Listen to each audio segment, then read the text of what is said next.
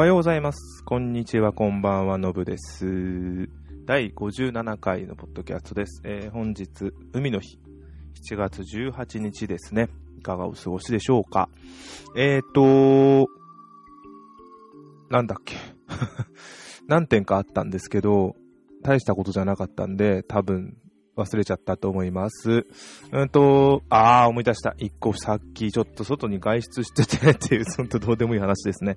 えー、外出ちょっと外出て、買い物しに行った、買い物しに行こうと思って外出たんですけど、ちょっと飲み物買うためにコンビニに寄って、コンビニ出た時に、まあちょっとした段差があったんですよ。で、まあ別にそんなん大したことなかったんですけど、それ自体。そしたら、つまずいちゃいまして、ものすごい勢いで転びそうになって手をついて大丈夫だったんですけど、あれって何ですかね？何でもないとこでもつまずくことはあるんですよ。あれは何ですかね？疲れてんですかね？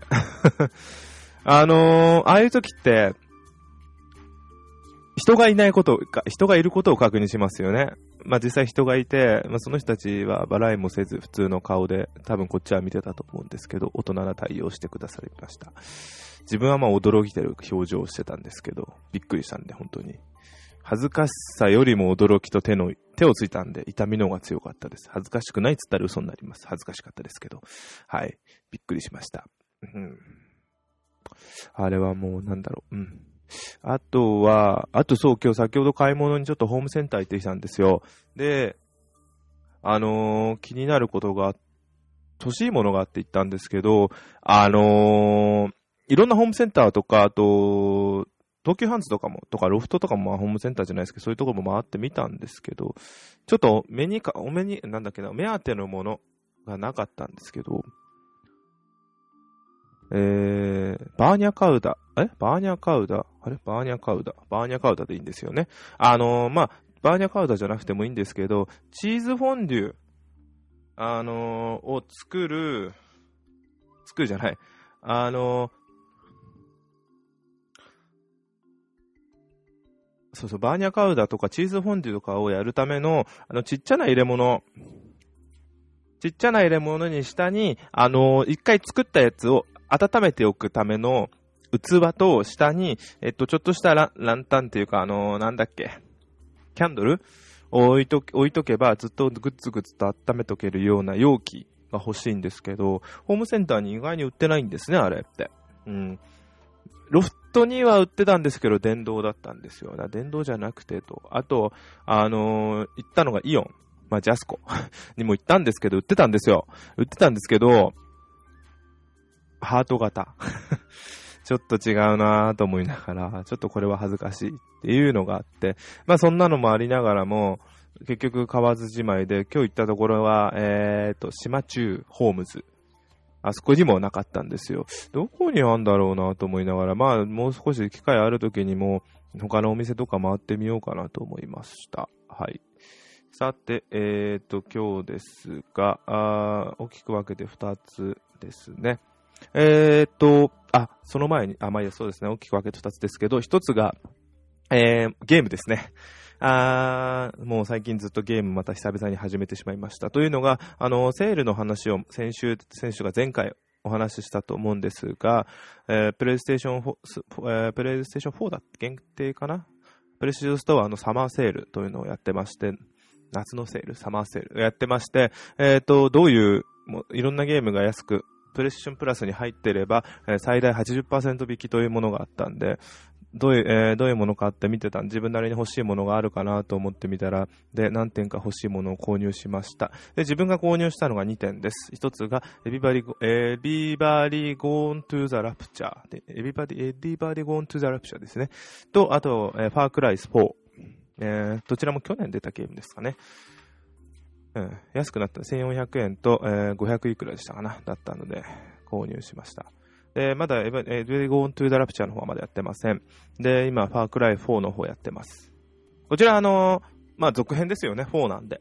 えっと、この前、 Far Cry Primary という、 Primal という、えー原始時代のオープンワールドのゲームが出てました。基本 FPS のゲームです。 First Person Shooting のゲームです。で、若干 RPG というか、RPG まではいかないんですけど、経験値を取得してレベルアップしてスキルを調達して、え、どんどん自分が強くなっていったりしていくようなシステムになってまして、オープンワールドの世界で、物語を進めながらもサブクエストとして拠点、敵の拠点を制覇したりとか、人に頼まれたクエストをクリアしていったりするようなのがメインがゲームです。えー、自分は前回、前作の、えー、ファークライ3が初めてやって、えー、今回は2作目ということになります。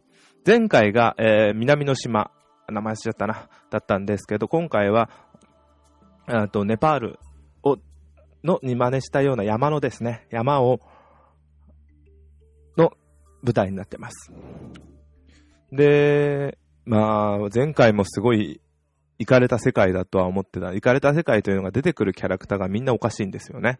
まあそれなりに悪党がいて、それに対して主人公やら、そこに反乱、悪党がその国、島、えっ、ー、と前作でしたらその国、まあ島ですね、を占拠しているので、一つの国になっているので、そこを、あ反乱軍として、主人公を、と一緒にその悪党を倒すという設定なんですが、まあ単純にそんな話ではないんですね。で、今回の4も一緒です。そんな単純な話ではなく、実際反乱軍の中でも2つに大きく話、あの、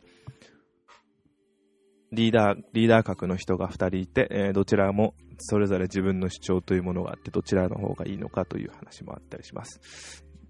で、まあ、その辺は別にいいんですよ。あの、ストーリーとしてその辺はあくまで、えっ、ー、と、と手つけたような部分もあったりするので、それはそれで別にいいとして、あのー、と手つけたじゃないですね。そこはそこでまたあるとして見てる限りですなんですけど、実際、あの、ストーリー、えー、ストーリーはあるんですけど、それ以外でも世界観としてのそのネパールの山山の中の風景というのを非常に、えー、っと、前作がプレイステーション3までだったんですけど、今作はプレイステーション3でも出てるんですけど、4も初めて出たということで、えー4というのが非常にあの、綺麗なグラフィックという、確かにすごい綺麗です。山、山風の風景が。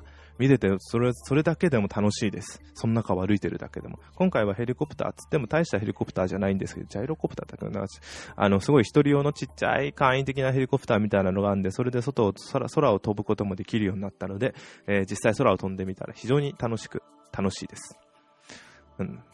ちなみに、あの、先ほどちょっとお話ししましたが、今、続編としてパ、ファークライプライマルというので、今回、あの、ファークライ3と4に関しては現代なんですけど、プライマルに関しては原原始時代という、またちょっと特殊な時代になってます。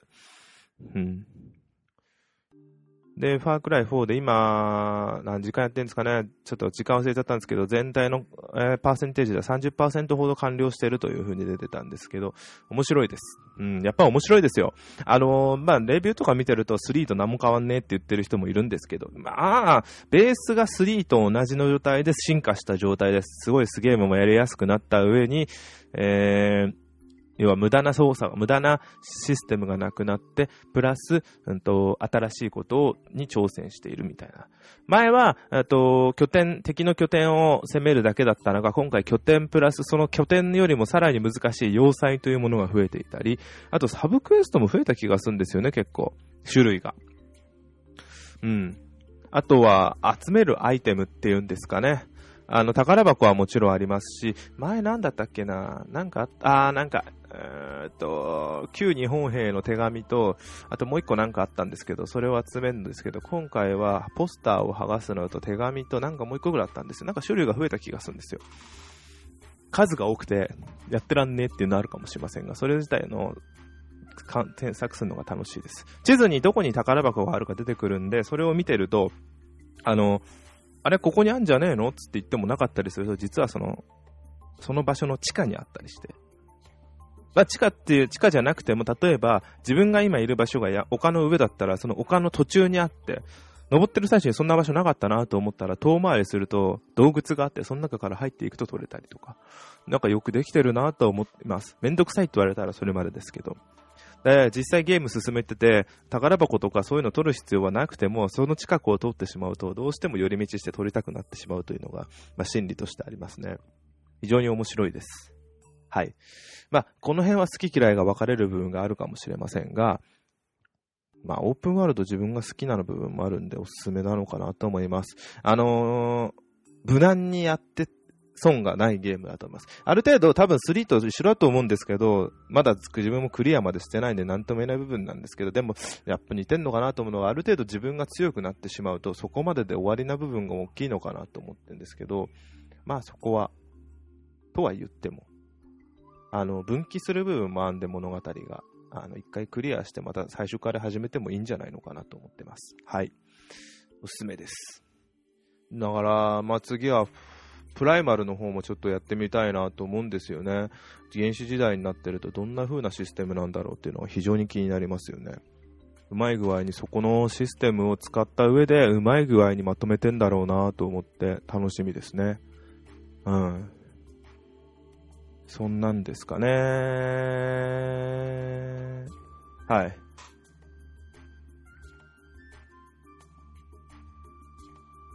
次が、えー、っと、ゲームについて、まあ、あの、Everybody Gone to the Rapture については終わったらぜひまた、あの、どんなものかっていう。まあ、昔のゲームなんで、あんまりこの部分に感想つっても人によっちゃあんま興味ない人の方が多いかもしれませんが、またお話しして、なんか、また独特なゲームらしいんで、面白いのかなと思います。はい。はい。では次です。えー、日本ではなぜかまだ配信されていないと言われて、ニュースでもどんどんと、えー、有名、えー、ニュースでもどんどんやってる、ニュース、ライドショーとかでもやってますね。海外ですでに配信が、配信がされております、スマートフォンアプリの任天堂のゲーム、ポケモン GO ですね。えー、これは、びっくりですね。あのー、まあ、ポケモンと GPS を使った位置情報を使ったポケモンのゲームって思えばいいんですけど、あのー、ご存知の方は、人によってご存知の方もいらっしゃるかもしれませんが、イングレスの開発した会社と同じところがゲーム自体開発したと、任天堂が協力して開発したゲームですね。ポケモンを題材にしたというゲームです。えー、内容がちょっと自分も何個いくら見て、いつ見てもわからないなっていうのがやんなきゃこれこそわかんないんだろうなと思うんですけど、実際の街中に画面を使って AR っていう技術なんです、だと思うんですけど、画面の中に、その、自分目に見てもちろん見える、いるはずないんですけど、画面越しに、カメラ越しに、スマホの画面からそこの場所を見るとポケモンがいて、それをポケモンを捕まえる。あとはなんかちょっと卵はどういう風に卵なのかわかんないんですけど、卵を持った状態で、えー、実際の何何キロか歩くと、その卵が孵化をするという。あとはその戦いもあるんですよね。もちろんポケモン捕まえるんで。っていうのがあるみたいですね。で、ものすごく流行ってて、場所に、まあ、国々にもよると思うんですけど、今はもうテレビでやってるのがアメリカなんですけど、アメリカですと、あ、ここに書いてある。ちょっと見てみましょうか。公式サイトに載ってるやつをちゃんと見た方がいいですね。えー、っと、ポケモンをまず捕まえて、それが先ほどの言ったやつですね。街を歩いて、そこに、えー、いたポケモンを捕まえる。で、ポケモン図鑑を完成させて、ポケモントレーナーとしてのレベルを上げる。まあ、そのポケモンっていうゲームがそもそも、ポケモントレーナーとしてのポケモン図鑑、そう、そんな、確かそんなあった気しました、確かに。で、ポケストップ、ポケストップ。ポケストップに立ち寄ろう。ポケモンを捕まえるために使う、あ、これは任天堂のサイトですね。ポケモンのサイトに書いてあるところなんですけど、ポケモン GO の説明です。えー、ポケストップに立ち寄ろう。えー、ポケモンを捕まえるために使うモンスターボールはマップ上に現れるポケストップと呼ばれる特定の場所で手に入れることができます。えー、ポケストップではモンスターボールのほか様々な道具が手に入ります。せっかくポケモンに遭遇遭遇できてもモンスターボールがなくて、あ、そうですね。ポケモンはモンスターボールが必要なんで、で、まあ、それでポケモンを、えー、ポケストップは世界中のある場所にあります。旧社、旧、名所級跡や有名なモニュメントなど、普段気にしていない身近な実はポケストップか。ああ、これが問題になったりするんですよね。博物館だったりして、ここはそういう場所じゃねえぞっていう風になってるのがニュースで見ました。で、えー、っと、ポケモンの中には進化するのもいます。進化する前の同じポケモンをたくさん捕まえると進化のかけらが集まって、進化のかけらが一定量集まると、そのポケモンが進、ポケモン一匹を進化させることができます。うん、ピカチュウだとライチュウですよね。あとは、たくさんあるって返そうポケモンの卵。えー、ポケストップに訪れると時々、あー、これでポケモンの卵が手に入るんですね。で、そのポケモンの卵を歩いて孵化させる。これが10キロ未満じゃないとちゃんと認識しないっていうのはあったんですよね。電車、車はダメ。よくできてるなと思います。で、チームに参加してジ、ジムに所属してジムバトル。あー、ちゃんとあるんですね、戦いが。ジムバトルが。これ楽しいですね。で、トレーナー、これトレーナーがなんか可愛くないんですよ。リアルリアルなトレーナーなんですよね、今回。で、トレーナーで自分なりのトレーナーの、えー、まあ、顔とか、着ている服、アクセサリー、髪型、肌の色を組み合わせて自分らしいトレーナーを作るんですね。あカスタマイズして。で、メダルを集めたりして楽しむ。まだ出てないらしいんですけど、ポケモン GO プラスという、えー、スマホの画面を見なくてもポケモン GO を遊ぶことができるデバイスが出るという、7月末に3500円で発売予定ですというのがあるんですね。うまいことありますね。で、日本ではまだ出てないと。えー、なんで日本だけ遅いんだっていうのがいろいろ憶測があるみたいなんですよね。えー、一応今月末に、あ、今月中に出るっつってるで、先週出るっていうお話だったよ、で、みたいだったりするんですけど、それすらも本当かどうかわからないんですけど、まだ出てないですね。いろいろ憶測があるみたいで、あのー日本というのはこういうスマホを見ながら新しいものに対しての、あえーと、否定の方が大きいですよね。なので、アメリカみたいなとこから流行らせて、流行ってるもんだぞという、ある意味逆輸入的なもので持ってくることによって流行らせようとしてるっていう戦略だと言われてたりしますね。あまあそんなことないと思うんですけど、そんな単純なのかな。あとは別の部分でいろいろ土台を作ってるのがアメリカの方が早かったっていうのもあるかもしれませんね。順番にやってたら。日本がちょっといろんな部分で時間がかかってしまっているというのはあるかもしれませんね。これが非常にどんな風になるのか。あのー、アメリカだと、え？なん、ん？ダウンロード数いくつだっけ？なんかすごいんですよね。ちょっと数が、数字を忘れちゃったんだけど、5人に1人はやってるとか、そんな、アメリカの人口の5人に1人はやってるとかでわけわかんないことになってるんですよね。まあ、実際のプレイヤー、プレイ人数がスマホを持っている人だけ、あ、それスマホの持っている、えっ、ー、と、